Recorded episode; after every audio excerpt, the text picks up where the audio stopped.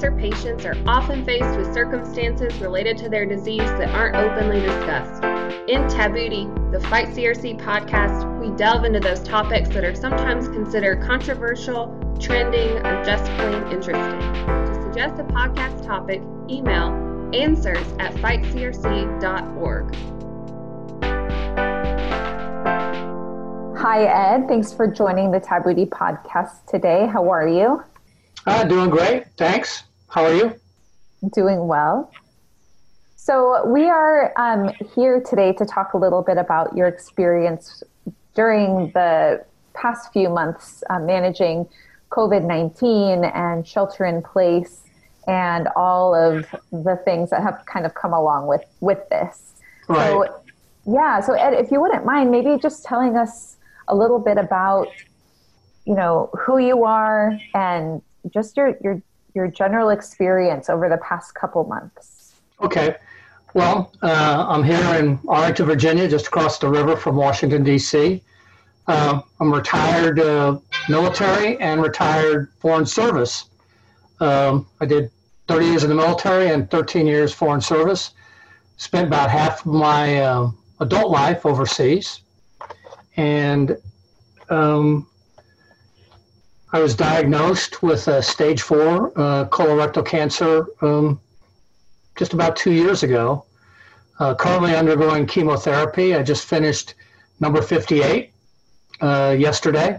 Wow. And uh, still hanging in there, um, keeping me alive. So I'm happy about that. Um, so that's kind of how I came into this. Uh, as far as the pandemic and the isolation and the COVID for the past couple of months. Uh, in some ways, not so much different because once you start chemotherapy, uh, of course, you get all the briefings about, hey, your immune system's going to be uh, deficient. Right. You're going to have some issues, things like don't go to salad bars, don't go to large crowds. I mean, that started two years ago when I started chemotherapy. So that those aspects of the isolation are, are not so different. Uh, the big issue is that everybody else is now isolated. So my adult daughter lives across the street from me and haven't really seen her in almost three months. I mean, yeah. waved through the window um, a couple times. Uh, for her birthday, I've delivered gifts where she's at the other end of the hallway uh, both wearing masks, and yeah. you know, so it's that aspect of it is probably the, the toughest because I could control where I was going and have a, still have a good relationship. I could have dinner with my kids uh, because I wasn't too worried about you know they're giving me anything or whatever because it was the, the usual health things. But but that all changed. Um, and we are just now going down in the Washington D.C. area uh, on the downslope. Mm-hmm. Um, I, I, think um, that's been the worst of, of, being so close to my kids, having this disease, not knowing how much time I have left, and yet I can no longer do the things that I that I used to be. Uh, yeah. used to do. So that's that's the big thing, and um, I would say that uh, the number one thing, especially for somebody with stage four, is even with all the breakthroughs and research and and new chemotherapies and you don't know how much time you have left. I could have a year, I could have two years, I could be one of those lucky 10% that have five years, but maybe not. So I'm on a, at least right now, a limited timeline and COVID just took up that timeline. Yeah. And so all those bucket list things that I intended to do are still in the bucket and can't get them out because that bucket is filled with a virus um, that will likely kill me faster than the cancer would if I got it. So that's the, the biggest thing. All those things that they tell you to do. Make the most of what you the time you have left. Well, I have to do that in a thousand square foot apartment. Right. Yeah, and you know, you said something interesting in the beginning. You were talking about how, you know, initially when you're diagnosed, you get the conversation about, you know, your suppressed immune system and don't go to the salad bars and, you know, um, all of that kind of thing. And now you're you're only in control of yourself because everyone else now has to follow those same rules and they're they're new to it. And there's been a lot of resistance for some people to following those rules. Yes. and i imagine that that's wildly frustrating for you. Um, frustrating and even a little bit more. Uh, yeah. even tends to make you a little angry luckily. Luckily for me this area of northern virginia um, which has a lot of young kids uh, young people that work in the government trying to make a name for themselves and all that. Most of them wear masks. Right. I mean, I, I bet it, it's probably 50, 60% in our area, which is a lot better. And in the stores, there, there's no big controversy. People put on the mask mm-hmm. uh, and, and go through it. So I'm lucky. But the further away I get from this area into other areas that are not so affected, Mm-hmm. Uh, they they actually consider wearing a mask, you know, something against them, against their personal freedom, when in fact, with their it's my personal freedom, my life that's at stake. So that, that is that is very frustrating. I think that a mask is a pretty simple thing. I mean, I think that they'll, they'll develop something. I mean, it is it does get hot, but there are other you can wear a, a light cloth mask or something. I, I think it's a, I think it's a very telling thing that of all the things, the social distancing, which is a, a little tougher to do, but that I, I just think it's a matter of our getting used to it. Yeah, yeah, most definitely.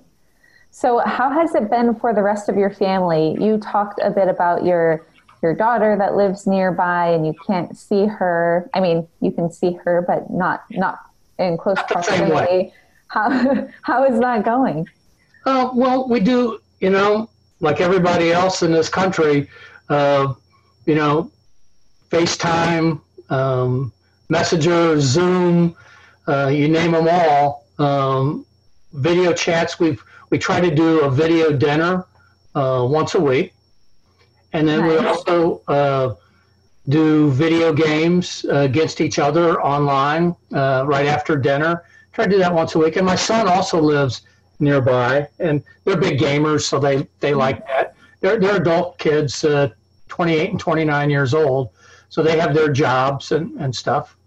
So that aspect of not being able to see them, because typically we would do at least every two weeks and often every week to bring them over. We'd have a nice dinner, we'd cook, you have a bottle of wine and enjoy that.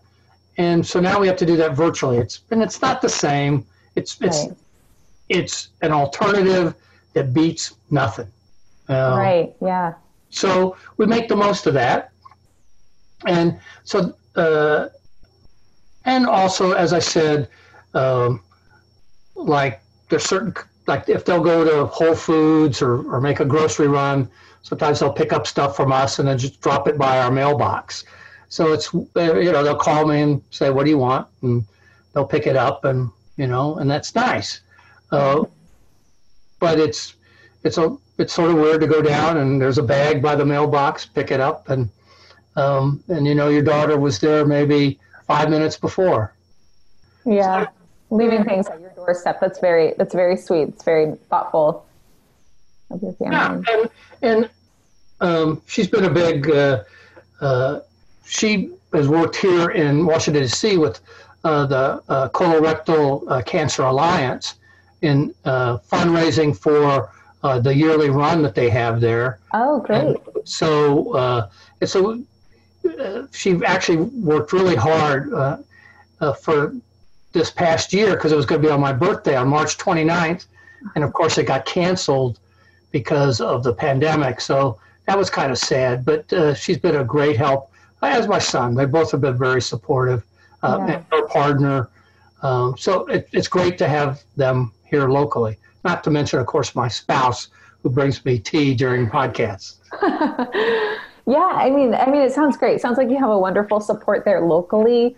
Um, I, you know, we've heard from the community at large that you know, then there's people that are are living alone or don't have somewhere local, or their support group um, hasn't been transferred to being online or has just been canceled. I mean, what what has your experience been in support outside of the family or the, the local area? We really differ from that. We have a great yeah. a great support group. In fact, uh, our particular support group is uh, stage four uh, colorectal cancer. So it's it's a we're a tight group.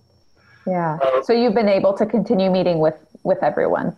Oh yeah, yeah. It's Zoom not not again not the same yeah. uh, because really it's uh, I'd say probably uh, I actually resisted joining the support group for close to six months because I thought it would be you know one of these morbid kind of things because it's all stage 4 mm-hmm. It turns out I was really wrong about that.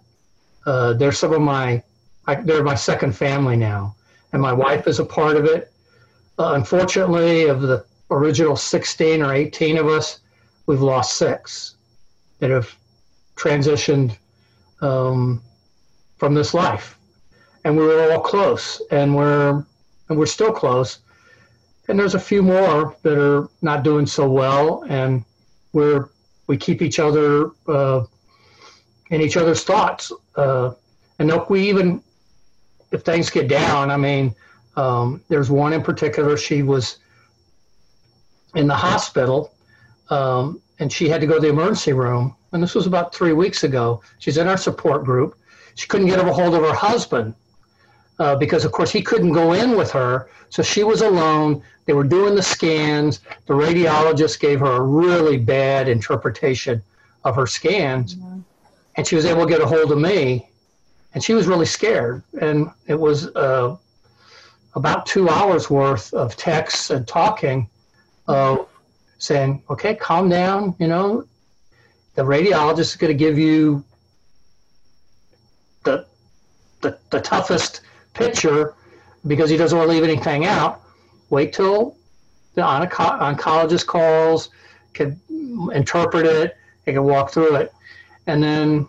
You know, we had some jokes and kind of got her back uh, in there. And they've done it for me the same thing. Yeah. Uh, and so my experience with our local support group has, has been just the opposite. It's been uh, superb. We have a great uh, support group leader, and um, the local uh, Inova hospital system. It's free to any, uh, all these classes that they have, free to any cancer patient, no matter where they're treated.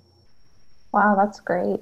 So it is great, and they have a, a it's it's called Life with Cancer, and they uh, uh, have all kinds of programs.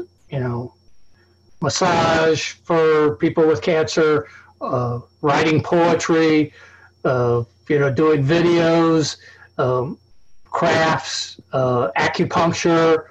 Um, I mean, all kinds of things, and the different support groups for each of the particular cancers, and one that reaches out to young people, to people that have colorectal cancer, which is really scary. Those 20 and 30 year olds that never expected to have a disease like this, uh, they now have some place to go where they could share their experiences and, and, and their fears even and realize that they're not alone that's so important to realize that you're not alone. And, you know, I walk down my street. Um, I've been, you know, sheltering in place now, similar to everyone, right, for three months or so. Um, and on my, my, my route, the same one I do every day, um, there's a house nearby that has a sign that says, We're all in this together, right? Yeah. And it's a sign from the local um, hospital. And I've seen a couple scattered around town. And, you know, even though everyone is in a very different place and situation and you know um, i mean we're all kind of going through this collectively and it's such a such a unique time that i don't think anyone ever thought that would happen or or I, at least I know I was nev- never expecting this to happen. Um, As my kids tell me uh, repeatedly, they're the they're the generation that got screwed three times. You know, they they they graduated from college, you know, right after the recession, and then the housing market is terrible, uh, and then well, I won't even go into the politics, but the uh, and then they talk about now the, this pandemic, and they go, it's like a plague on our generation. Um, and I said, yeah. yeah. I mean, it's it's it's. Uh, uh, I, I really relate to that. I feel bad because I've been I've been lucky in my life, but uh, but so I, I, look at you, young, uh, and now in the same way, the sort of best years of your life spent inside isolation it's really it's really interesting. I mean, that's that's the only word I can I can use at this time. It's it's it's challenging and learning a lot. Um, but you know, I I'm curious to know for you. I mean, it sounds you know we talked about you have incredible support and yes. you know virtual seems to be no problem. So have you experienced any effects to to your mental health at all, or um, any, I know that when we had chatted before, you'd mentioned some travel plans got changed. I mean, how did how do those things really affect you, if at all? I think I'd have to go back to the thing of lost opportunities. Mm-hmm. It's depressing to um, not be able. Uh, I live uh, about oh, roughly ten minute walk from Arlington Cemetery. Uh, I have a lot of friends that are buried there can't even walk through it. It's closed except to families. Wow. Uh, and that was a, a big source of, uh, I mean, I, I, know it sounds odd for somebody with stage four cancer to find walking through a cemetery peaceful, but my friends are there. They've gone through either in, in a, a wartime situation, combat, or just like me, um, you know, they have died of various natural causes and it was nice to go through there and just see, hey, a lot of people have gone through that transition. You're not the only. You're not the only one. So that was a, and also the uh, on the way is the Iwo Jima Memorial, and it's it's now open, but now it's starting to get crowded. So mm-hmm. Have to avoid that. Um, and then Fourth of July, typically we live in one of the most beautiful sections that looks down over Washington and can watch the fireworks uh, with all the monuments. And I'm not going to do that this year because of for the fear of the spreading of the viruses. So um, I think that, that that's depressing. Uh, that the inability to do those things that I really would want to do. Um, but on the other hand, um,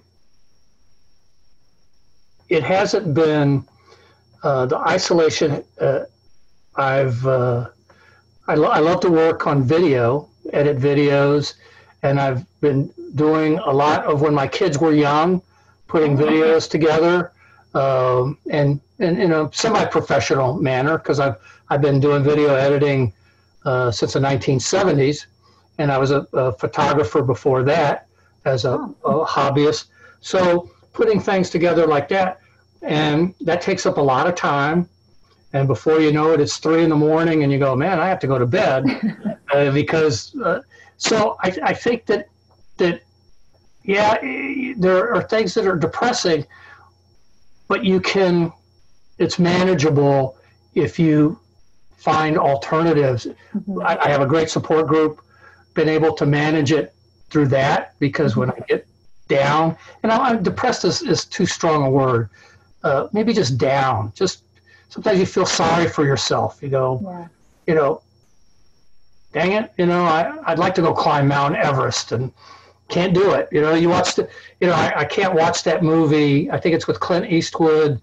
Uh, anyway, it's the bucket list uh, movie mm-hmm. where they go and, um, and then I, I, thought about this the other day. This movie's a little bit older, 2001 Space Odyssey.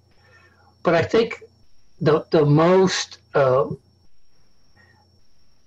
there's one scene in the film where he's alone in that spacecraft, and it's his birthday, and there's like a video of his parents singing happy birthday to him.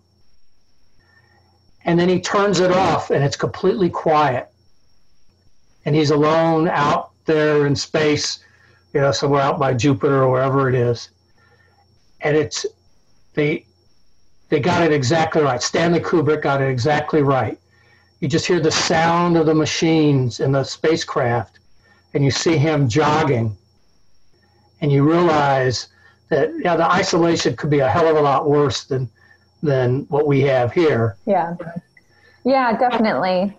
Yeah. So Ed, thank you so much for sharing your story and your experience. Um, I know this has been a really difficult time for a lot of people, so I really appreciate um, you know your time and your um, enthusiasm for sharing your story. I mean, it's so important. So thank yeah, you for being on the podcast. I'm happy to do it. Uh, it's uh, because um, also in, in, the Twitter group of cancer patients, there, uh, we're all sharing um, each other's ideas or whatever. And I, I actually have an idea for a video that I, I may try to do to put together. And it's of all the stage four patients, uh, that, what they're doing right now. If I get some clips or something, I'll put something together, send it to you, see what happens. That's awesome. Well, thanks so much, Ed. Okay. Take care. Enjoy the rest of the day. Thank you for joining our Tabooty podcast. Remember that this information is for educational purposes only, and all medical questions should be directed to your doctor.